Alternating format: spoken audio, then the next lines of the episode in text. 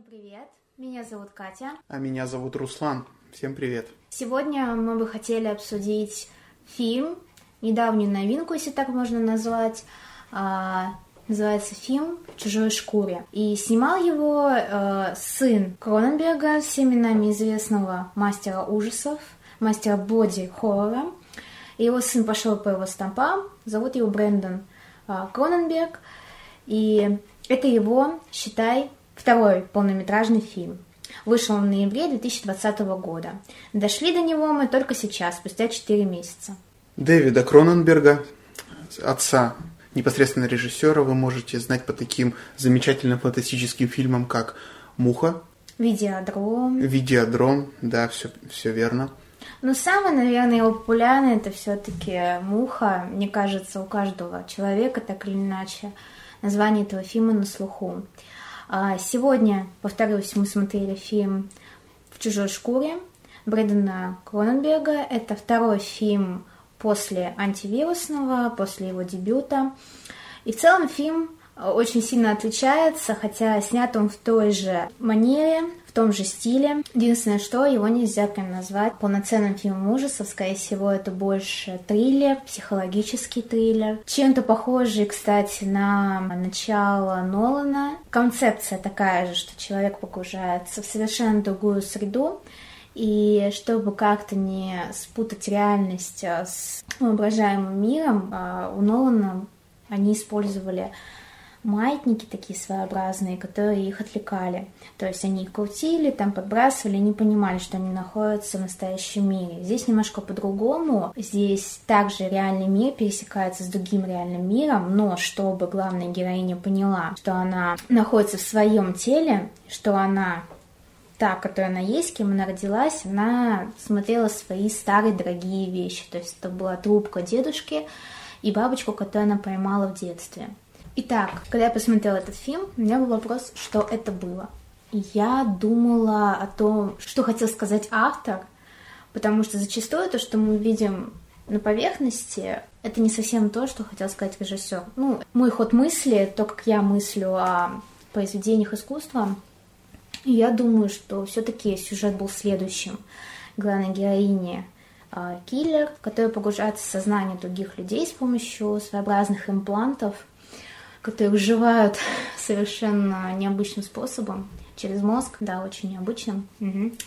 Итак, я думаю, как этот э, сюжет развивался. Все началось с того, что главная героиня киллер, которая с помощью имплантов она вселяется в тела других людей, с помощью которых она должна убить, там, допустим, какое-то окружение и заодно их.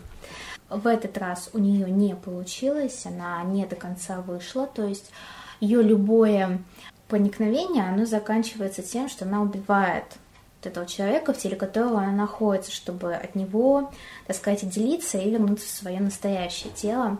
Но в этот раз у нее не получается, она вынимает имплантант слишком рано, и тем самым ее, ее сознание, сознанием того человека, в которого она вселилась, оно переплетается, и получается, что герой, он тоже становится, по идее, главным в течение сюжета, он ощущает ее в себе.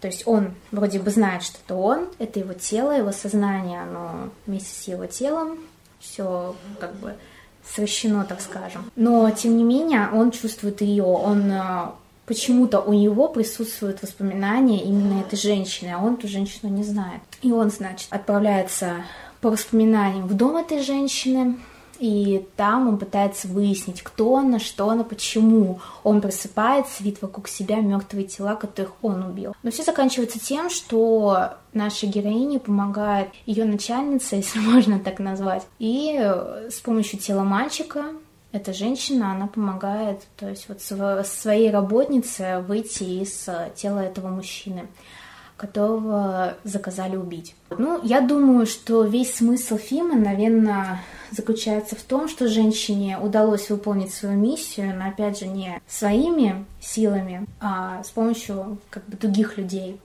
Ну и, наверное, тут еще будет такая мысль, что ее предупреждали, что у нее не все получается, она немного неправильно выполняет свою работу, ей сказали, как правильно делать, а она настаивала на своем, то, что у нее свой стиль, а, как она расправляется своими делами, но, тем не менее, все заканчивается на том, что все-таки люди вокруг нее были правы. Ну, наверное, вот такая вот мысль фильма. Чем проще, тем лучше. Да, фильм берет свое начало прям с места в карьер. То есть начинается он прямо с самого задания, с первого задания. Хотя нет, далеко, наверное, не с первого задания. А главного героя, героини точнее, она совершает убийство. Убийство, которое должно было проходить иначе. Но здесь, я думаю, уже скорее дело не в том, какой у нее стиль. Мне кажется, она, главная героиня, просто за время, огромное время работы подобной сфере пристрастилась к убийствам. То есть уже прослеживается в ее психологии некоторые сдвиги. За время работы, я думаю, она немножко поехала кукухой, и все это вылилось вот в подобный инцидент. Скажу сразу, что фильм действительно меня заинтересовал, он мне понравился. Я бы не сказал, что сюжет прям совсем прям необычный, совсем прям уникальный. Нет, были фильмы с похожей тематикой, где-то даже с похожим сюжетом как, например, фильм «Апгрейд». Но стоит отметить, что Брэндон Кроненберг пойдет далеко. У него есть свой стиль, у него есть какое-то стремление делать фильмы. В этих фильмах есть душа, я бы даже так сказал. И пускай это только второй фильм в его карьере, полноценный полнометражный фильм в его карьере, уверен, что он нас еще удивит и не раз. Будем ждать от него новых проектов, так как этот фильм мне понравился так же, как и антивирусный. У меня был диалог а, с одним человеком, моим знакомым, а, еще до того, как я вообще познакомилась с а, творчеством Брэндона Кроненберга. Мы, получается, это был мой очень близкий человек, и мы оба интересуемся кино вообще, как вот это все разрабатывается, как это между собой переплетаются, вот разные фильмы. И я почему-то заговорила, ну, наткнулась опять же в гугле, пока изучала биографию Кроненберга-старшего. Я искала что-то, может быть, новое посмотреть, и наткнулась вот на Брэндона Кроненберга, его антивирусный. И тогда я вспомнила, что вот видела такой своеобразный трейлер этого фильма, и тогда он меня заинтересовал а, своим антуражем, своим стилем, и я сразу вот выделила для себя вот этот вот белый больничный цвет и красный цвет крови, причем вот такой вот бордовый, алый. Для меня это было очень интересно. То есть я первый раз такое видела в кино. Ну и вот, я, значит, говорю с своим близким человеком об этом. И он мне отвечает, что Кроненбергу-младшему очень далеко до Кроненберга-старшего. Ну, так обсуждают люди. И я решила все-таки дерзнуть посмотреть антивирусный. Я помню, на какое на меня впечатление произвел этот фильм.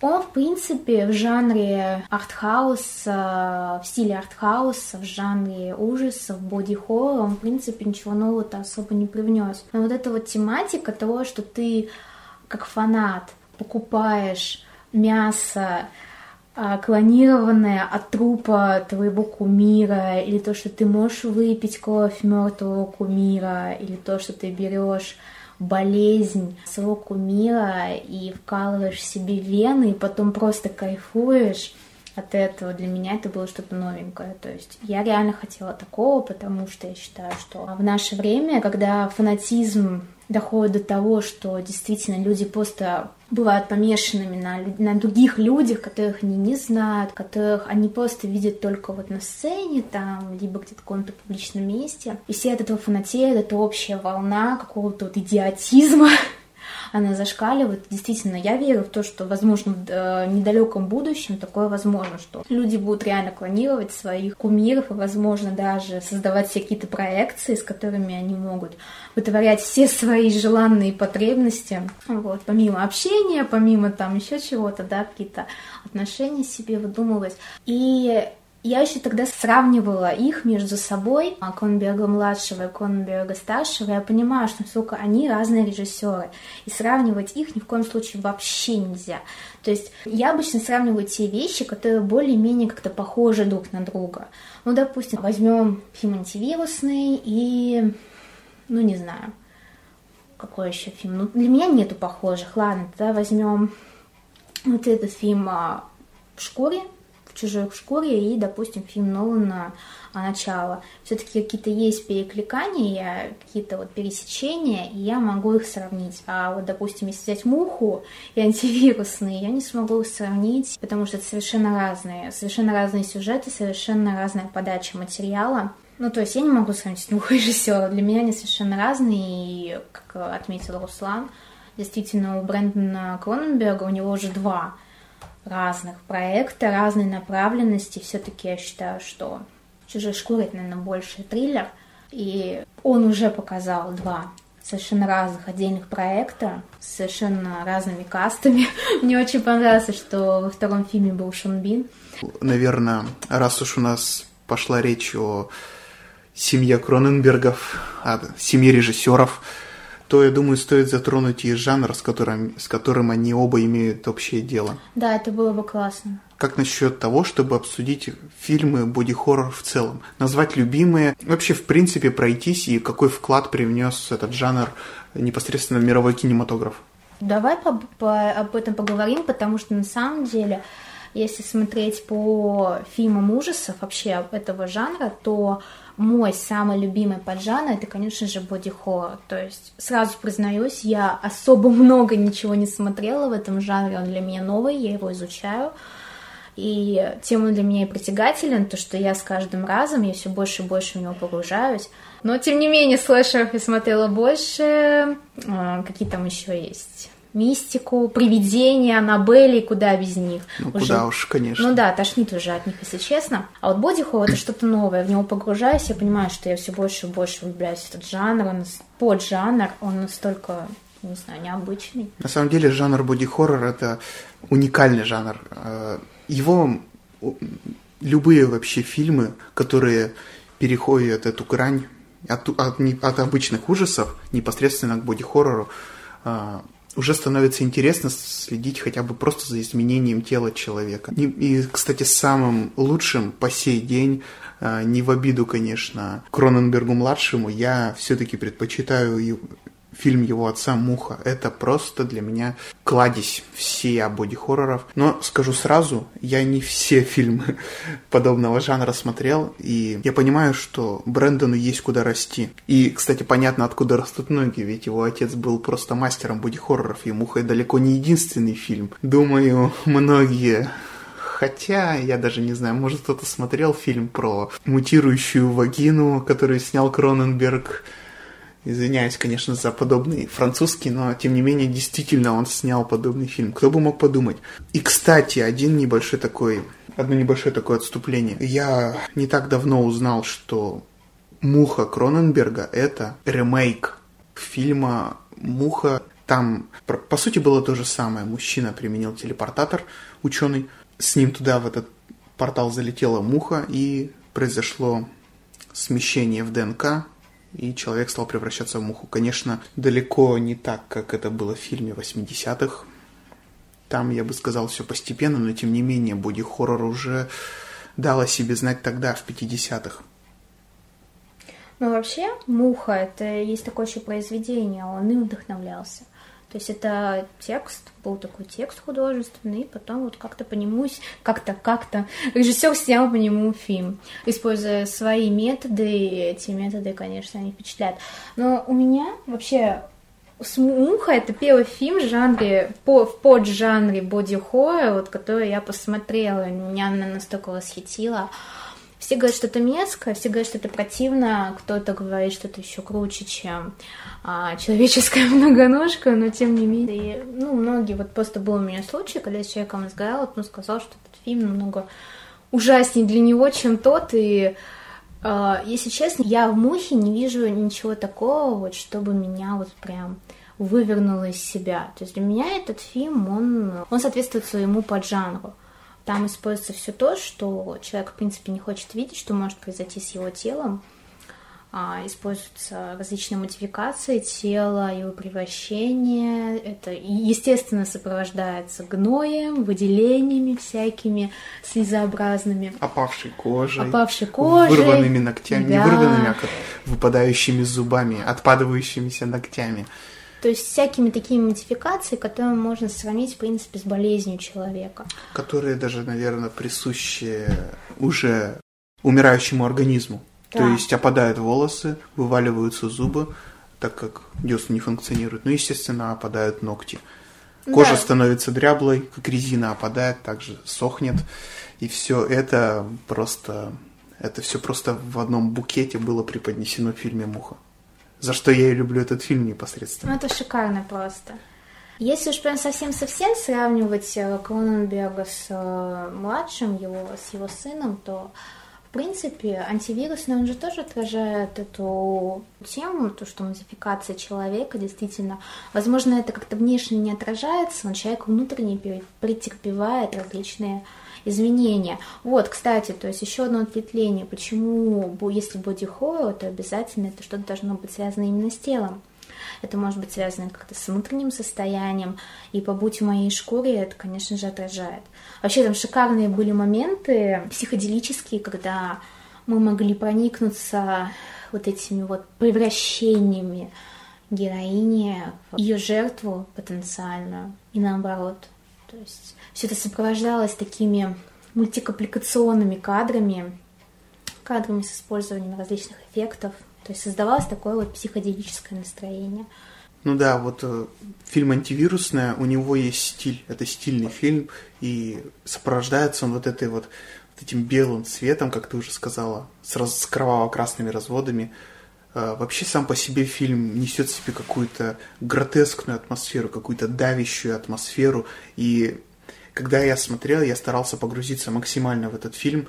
И знаешь, глядя на страдания или не страдания главного героя, не знаю, что он испытывал, если он решил вколоть в себя этот вирус, штамм известной звезды, от которой он просто сходил с ума. Я заметил то, что я сам вот ощущаю, что я как будто бы тоже ощущаю его состояние. Мне тоже было как-то дурно, плохо, меня подташнивало. У меня, кстати, даже немножко глаза начинали болеть, как мигрень какая-то.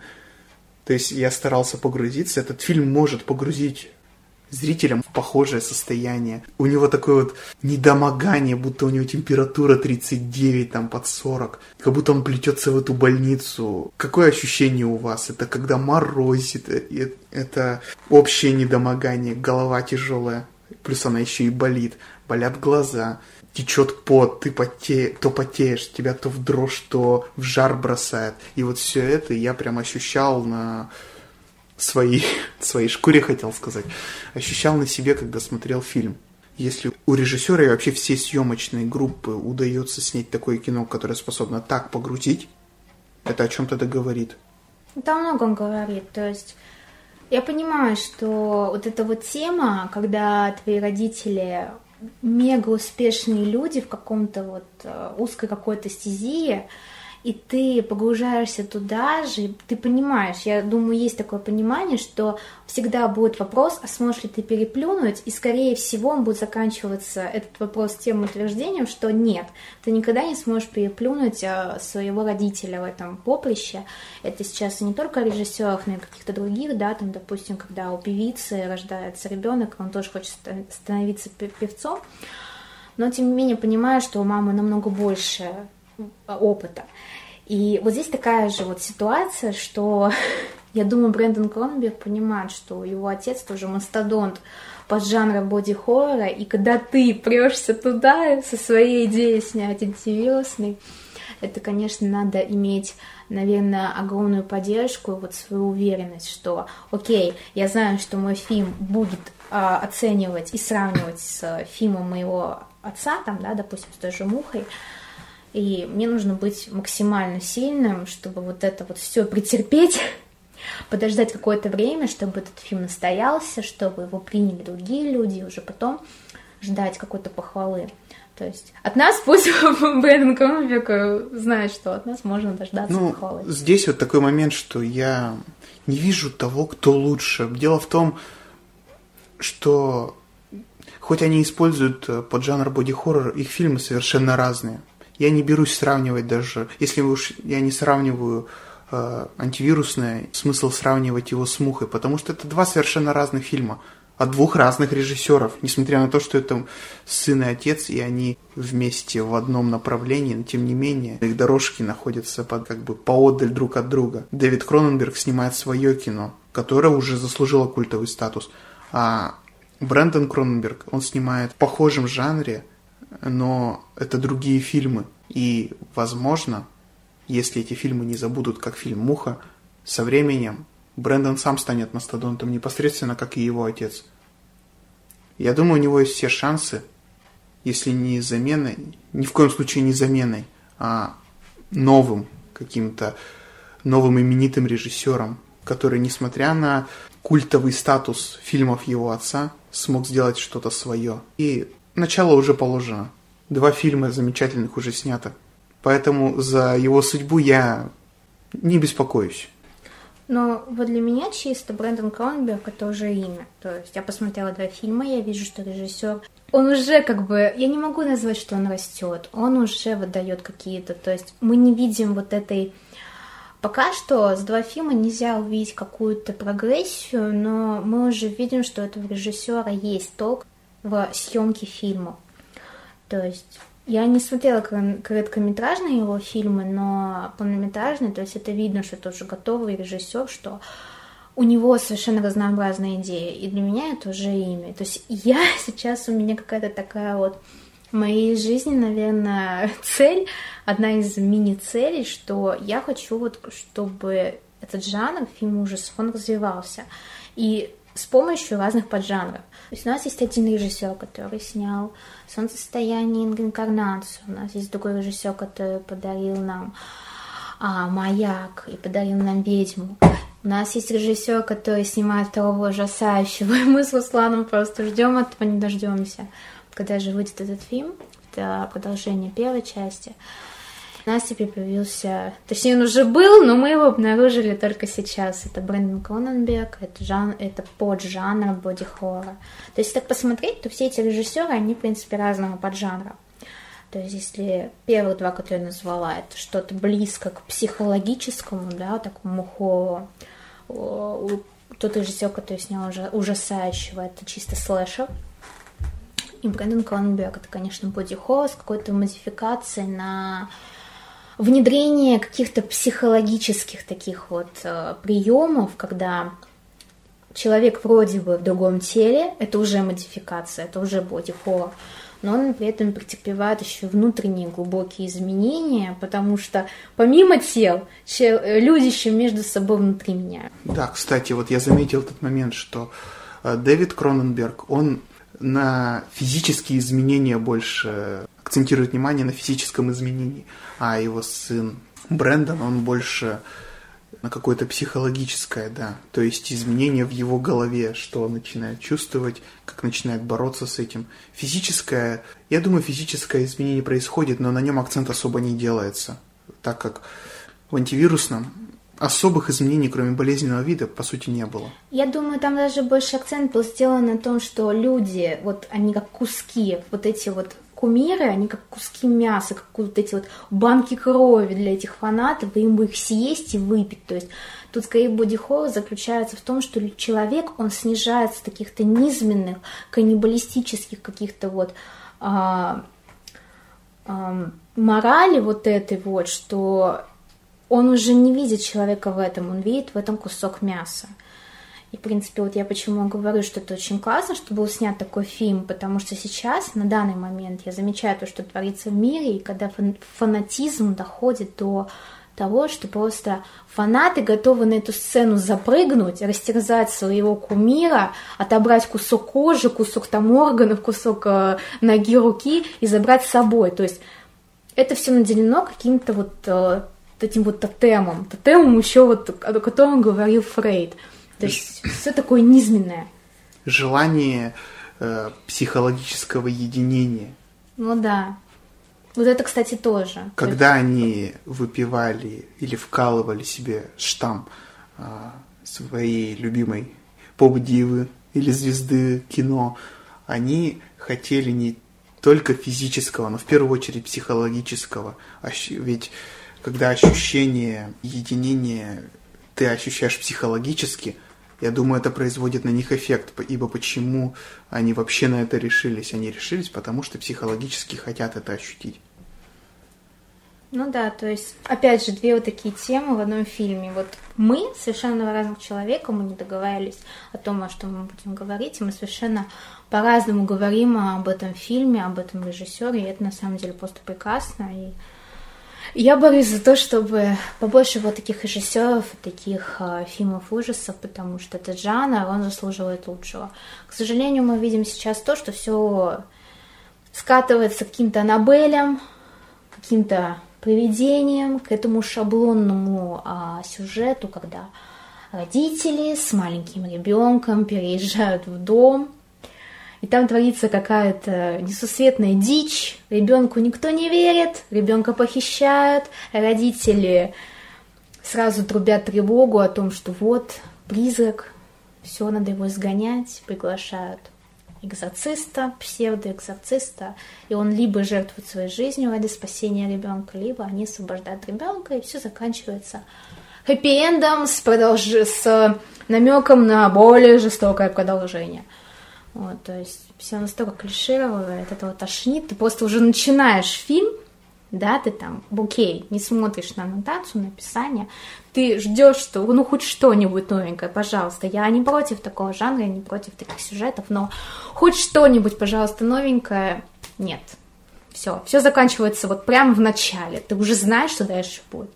И ты просто выключаешь. Потому что режиссеры, знаешь, это, я бы сказал, это режиссеры режиссеры единички. Они на один раз снимут фильм, просто чтобы почерпнуть немножко бабла. славы, бабла, естественно. И подобные фильмы выпускаются сразу на DVD. Сколько уже вышло фильмов про всяких монахинь, про всяких там... Нет, э, тошнит уже от них про всяких астралов. Ведь вот сейчас, кстати, выходит еще один фильм э, «Астрал онлайн». Я даже боюсь представить, что это такое. Дело в том, что подобный, опять же, поджанр – это «Дом-призрак». «Дом-призрак. Семья». Я бы тоже, наверное, это, это уже можно относить к каким-то поджанрам. Я думаю, что этот поджанр просто себя изжил уже лет как 10.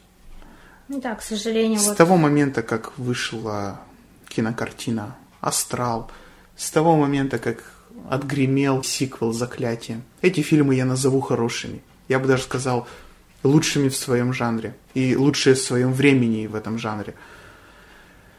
А возвращаясь к нашему сегодняшнему, к нашему виновнику торжества у жанра ужасы. Это боди-хоррор и еще кое-какие представители, такие как «Маяк», «Ведьма», «Реинкарнация», Дело даже не только в боди-хорроре, дело в том, что есть еще такие фильмы, которые, благодаря которым ты ощущаешь, что есть еще надежда. Надежда на светлое будущее для фильмов ужасов. Пускай и облачная, но есть. Пока эти фильмы будут выпускаться, я буду только рад. Конечно, эти фильмы как под копирку штампуют, штампуют, штампуют, как автомат. Из автомата просто вываливается очередь вот этих фильмов. И всего раз в какое-то время, раз в год, как говорится, раз в год и палка стреляет, раз в год стреляет жанр ужасы и выпускает такие замечательные фильмы, как «Солнцестояние», как «Маяк», как «Ведьма», как «Реинкарнация». Этот фильм я с гордостью отношу в этот список современных хороших фильмов ужасов. Список надежд. А, я тоже хотела добавить такую вещь, что у меня такого нет, чтобы я вот прям разочаровалась. Я каждый раз, когда выбираю фильм ужасов, когда вот там слежу за новинками, я вот все думаю, так, это все не зря, какой-нибудь фильм да выстрелит, вот сто процентов. Я бы сюда, кстати, еще отнесла ту вещь, что я бы еще хотела добавить, что сейчас фильмы ужасов, они выживают за счет того, что э, вместе, э, сочетаются вместе с другими жанрами. Вот, допустим, взять фильм, э, опять же, боди хоррор э, «Счастливого дня смерти». То есть, если так посмотреть прям сугубо-сугубо, это комедия, черная комедия. Но туда вплетен наш любимый жанр слэшер, поджанр слэшер. И этот фильм, он, его нельзя назвать стопроцентной комедией, и он модифицируется вот во что-то такое вот новое. Он, как очень страшное кино, высмеивает все клише. Да, кстати, все клише, но вообще там как бы саму жизнь этой героини, насколько она была, то есть насколько у нее все было просто, насколько она не ценила тех людей, насколько все вот хорошо у нее сложилось благодаря вот этому ужасу, что она и приобрела друзей, она и спасла себя, и возродилась, так скажем. То есть в этом фильме есть мораль. Это очень классно, на самом деле.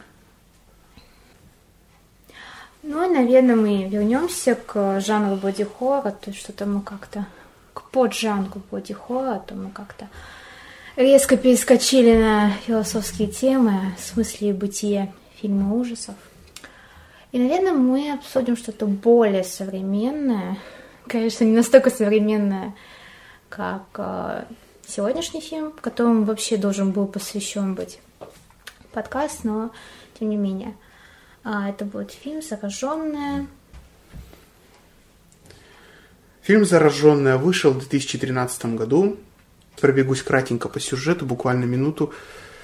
Э, в центре у нас девушка, э, которая является, ну, по сути, обычной девушкой, которая посещает вечеринку – а кто не знает, в Америке, я думаю, вечеринка – это обязательно выпивка, наркотики и секс. Что и случается с главной героиней. Она э, имеет половой контакт с неким мужчиной, которого потом, кстати, не помнит, хотя вроде бы...